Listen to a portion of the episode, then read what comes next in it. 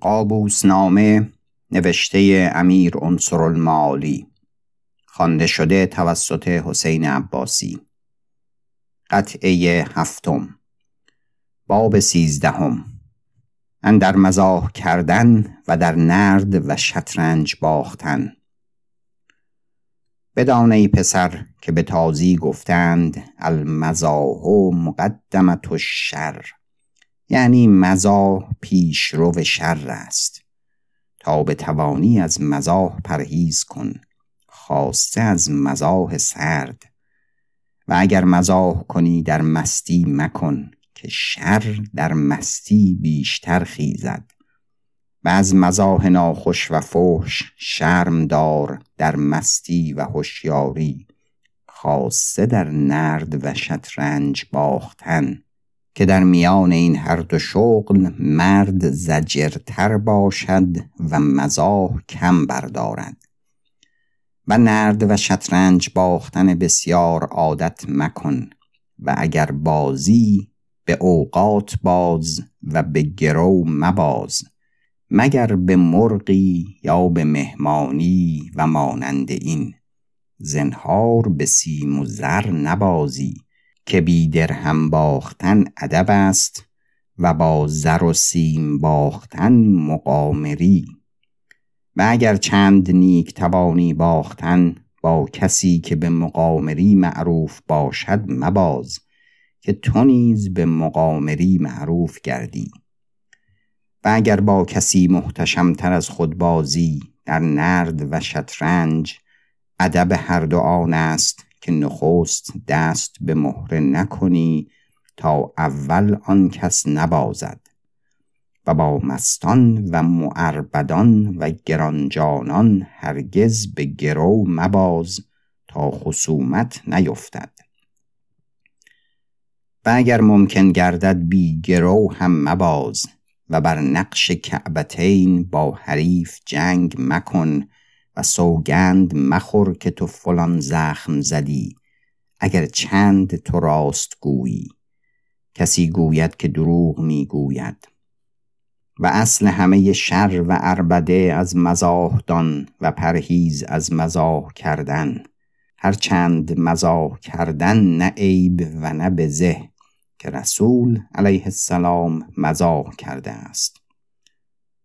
در خبر آمده است که پیرزنی بود در خانه آیشه رضی الله عنها.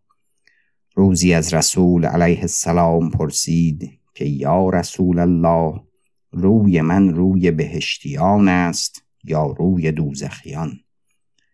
رسول علیه السلام به طریق مزاح فرمود که هیچ پیرزن در بهشت نیاید. آن پیرزن دلتنگ شد و بگریست. آنگه رسول علیه السلام فرمود مگری که سخن من خلاف نباشد. من راست می‌گویم. هیچ پیرزنی در بهشت نیاید. از آن که روز قیامت همه خلق جوان خیزند از گور. آن پیرزن خوشدل شد. و مزاح شاید کرد اما فحش نشاید گفت. پس اگر گویی و کنی با کمتر از خود مگوی و مکن تا حشمت خود را در سپر جواب او نکنی اگر ناچار بود. آنچه گویی با همسران خود گویی تا اگر جواب گویند عیب و زشت نباشد. و هر حزلی که گویی با جد آمیخته گوی و از فحش پرهیز کن. هرچند مزاح بی هزل نبود که خار کننده همه قدرها مزاح است. هرچه بگویی ناچار بشنوی و از مردمان همان چشم دار که از تو به مردمان رسد. اما با هیچ کس جنگ مکن که جنگ نه کار محتشمان است بلکه کار زنان و کودکان خرد است. پس اگر اتفاق افتد که با کسی جنگ کنی هرچه بدانی و بتوانی گفت مگوی. و جنگ چندان کن که آشتی را جای باشد و به یک بار بی آزرم و لجوج مباش و از عادتهای مردمان فرومایه لجوجی و بی آزر میدان و بهترین عادتها تواضع دان. که تواضع نعمت ایزد است که کسی بر او حسد نبرد.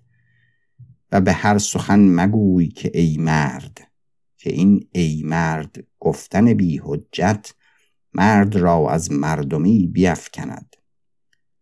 اما شراب خوردن و مزاح کردن کار جوانان است. چون حد و انداز نگهداری بر نیکوترین وجهی بتوان کردن.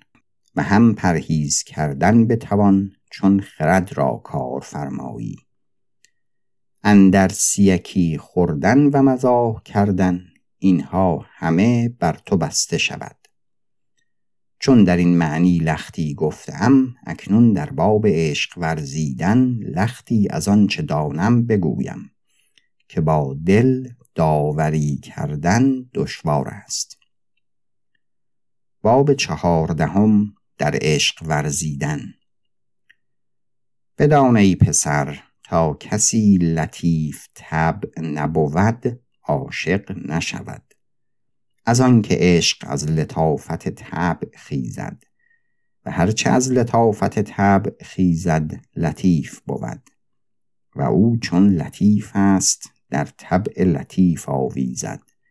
نبینی که جوانان بیشتر عاشق شوند از پیران از آنکه طبع جوانان لطیفتر باشد از طبع پیران و نیز هیچ قلیز طبع گرانجان هرگز عاشق نشود که این علتی است که خفیف روحان را بیشتر افتد. اما جهد کن تا عاشق نشوی و از عاشقی پرهیز کن که کار عاشقی کار با بلاست. خاصه در هنگام مفلسی که هر عاشق که مفلس باشد به مراد نرسد خاصه که پیر بود. از آن که قرض جز به سیم حاصل نشود. پس در خوردن خون خیش رفته باشد.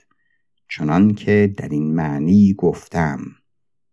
نظم بی سیم بودم بر من از آن آمد درد و از بی سیمی بماندم از روی تو فرد.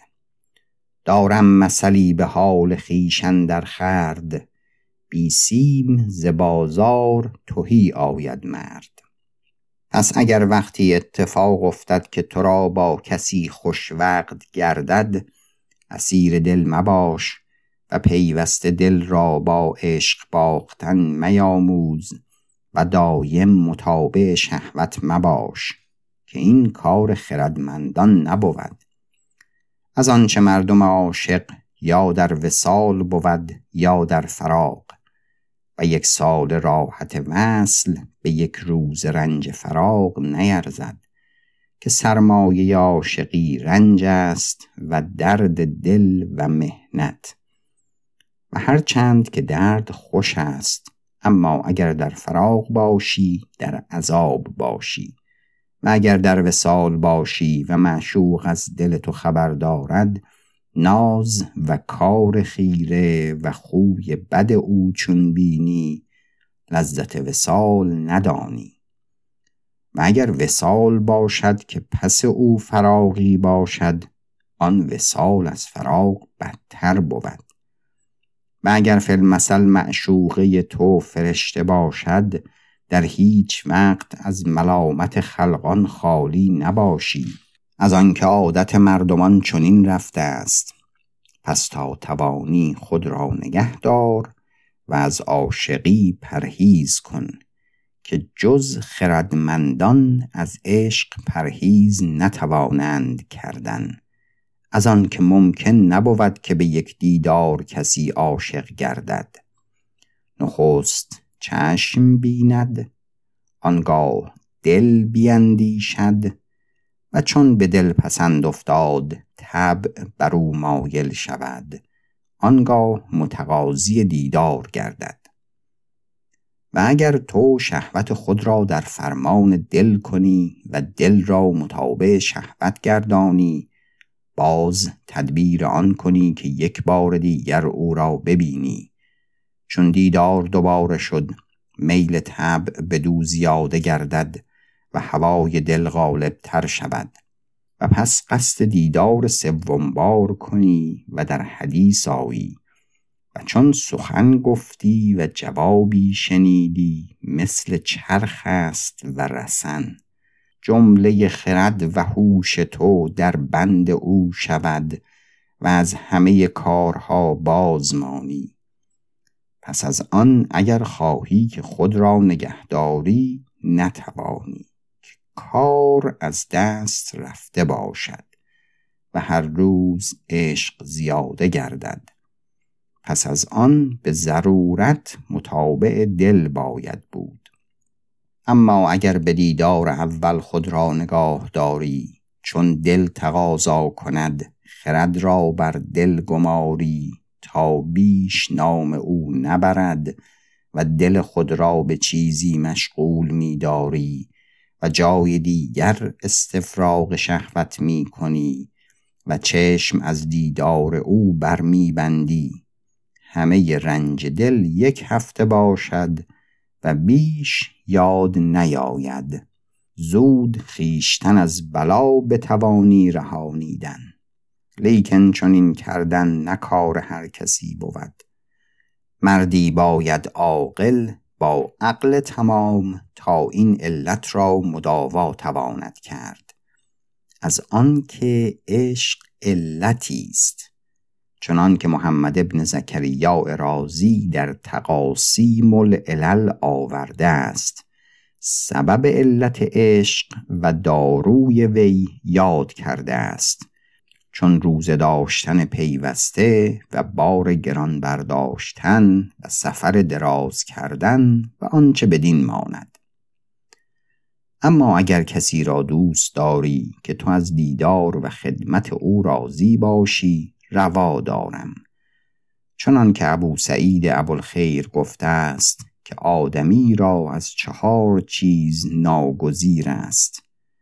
اول نانی دویم خلقانی سیوم ویرانی چهارم جانانی.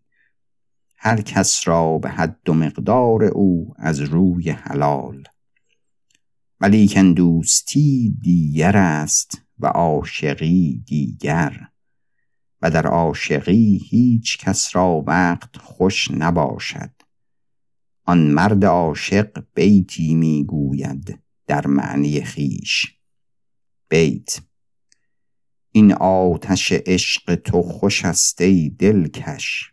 هرگز دیدی آتش سوزنده و خش. و بدان که در دوستی مرد همیشه دلخوش باشد و در عاشقی دایم اندر مهنت باشد. و دیگر اگر به جوانی عشق بازی کنی آخر عذری باشد و مردم نیز معذور دارند و گویند جوان است. جهد کن تا به پیری عاشق نشوی. که پیران را هیچ عذری نیست. اگر چنان که از جمله مردمان عام باشی کار آسان تر باشد. پس اگر پادشاه باشی و پیر باشی زینهار به این معنی اندیشه نکنی و به ظاهر دل به کسی نبندی. که پادشاه پیر را عشق باختن دشوار کاری بود. حکایت به روزگار جد من شمس المعالی خبر دادندی که در بخارا بازرگانی غلام دارد که بهای وی دو هزار دینار است. احمد سعد پیش امیر این حکایت کرد. که ما را کسی باید فرستادن تا آن غلام را بخرد. امیر گفت تو را شاید رفتن. احمد سعد به بخارا آمد و نخاس را بدید و آن غلام را حاضر کردند و به هزار و دویست دینار بخرید و به گرگان آورد. امیر بدید و پسندید و غلام را دستار داری داد. چون دست بشستی دستار به وی دادی تا دست خشک کردی. چندگاه برآمد. روزی امیر دست بشست این غلام دستار به وی داد. امیر دست پاک کرد و در غلام همی نگریست. وی را خوش آمده بود دیدار وی و دستار به وی باز داد و بر این زمانی بگذشت. ابوالعباس عالم را گفت این غلام را آزاد کردم و فلان ده او را بخشیدم تا بدانی. منشورش بنویس و از شهر دختر کت خدایی را از بهر وی بخواه و بگوی تا در خانه بنشیند تا موی روی برارد آنگاه پیش من بیاید. ابوالعباس عالم وزیر بود. گفت فرمان خداوند راست. اما اگر رای خداوند اقتضا کند بنده را بگوید که از این مقصود چیست.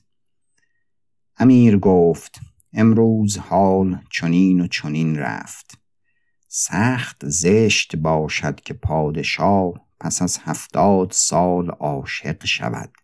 و مرا بعد از هفتاد سال به نگاه داشت بندگان خدای تعالی مشغول می باید بود و به صلاح رعیت و لشکر و مملکت خود. من به عشق باختن مشغول گردم نه به نزد خدای تعالی معذور باشم و نه به نزد خلق. اما جوان هرچه کند معذور باشد. ولیکن یک باره عشق ظاهر نباید بود. هرچند جوان باشی با طریق حکمت و حشمت و سیاست باش تا خلل به کار تو را نیابد. که از بزرگی چنین شنودم که حکایت سلطان مسعود را ده غلام بودند جامداران خاص او. و از ایشان یکی بود که او را نوشتگین گفتندی. مسعود او را دوست داشتی. چند سال برآمد و هیچ کس ندانست که سلطان کرا دوست دارد. از آن که هر عطایی که به دیشان دادی یکسان بودی. تا از این پنج سال برآمد. روزی در مستی فرمود که هرچه پدر من عیاز را فرمود نوشتگین را بنویسید. آنگاه معلوم شد که مقصود او نوشتگین بوده است. اکنون ای پسر هرچند من این قصه بکردم اگر تو را اتفاق افتد دانم که به قول من کار نکنی که من نیز از سر حسب حال می‌گویم. ربایی هر آدمی که حی ناطق باشد باید که چو عذرا و چو وامق باشد. هر کو نچنین بود منافق باشد. آدم نبود هر که نه عاشق باشد.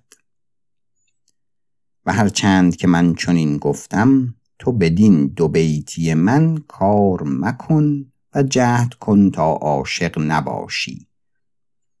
پس اگر کسی را دوست داری کسی را دوست دار که به دوستی بیارزد و اگرچه معشوق همه بطلمیوس و افلاتون نباشد. ولیکن باید که با اندک مای خرد باشد. و نیز دانم که یوسف ابن یعقوب نباشد. اما هم ملاحتی باید که در وی باشد. زبان بعضی مردمان بسته باشد و عذر تو مقبول دارند. که خلقان از عیب کردن و عیب جستن مردمان فارغ نباشند. چنان که یکی را گفتند که عیب داری؟ گفت ندارم. گفتند عیب جوی داری؟ گفت بسیار. گفتند چنان دان که معیوب ترین خلقان تویی و اگر مهمان روی معشوق را با خود مبر و اگر بری پیش بیگانگان به وی مشغول مباش و دل بر او بسته مدار که او را کسی نتواند خوردن و مپندار که او به چشم همه کس چنان نماید که به چشم تو. چنان که شاعر گفت بیت. ای وای به من گر تو به چشم همه خلقان زین گونه نمایی که به چشم من درویش.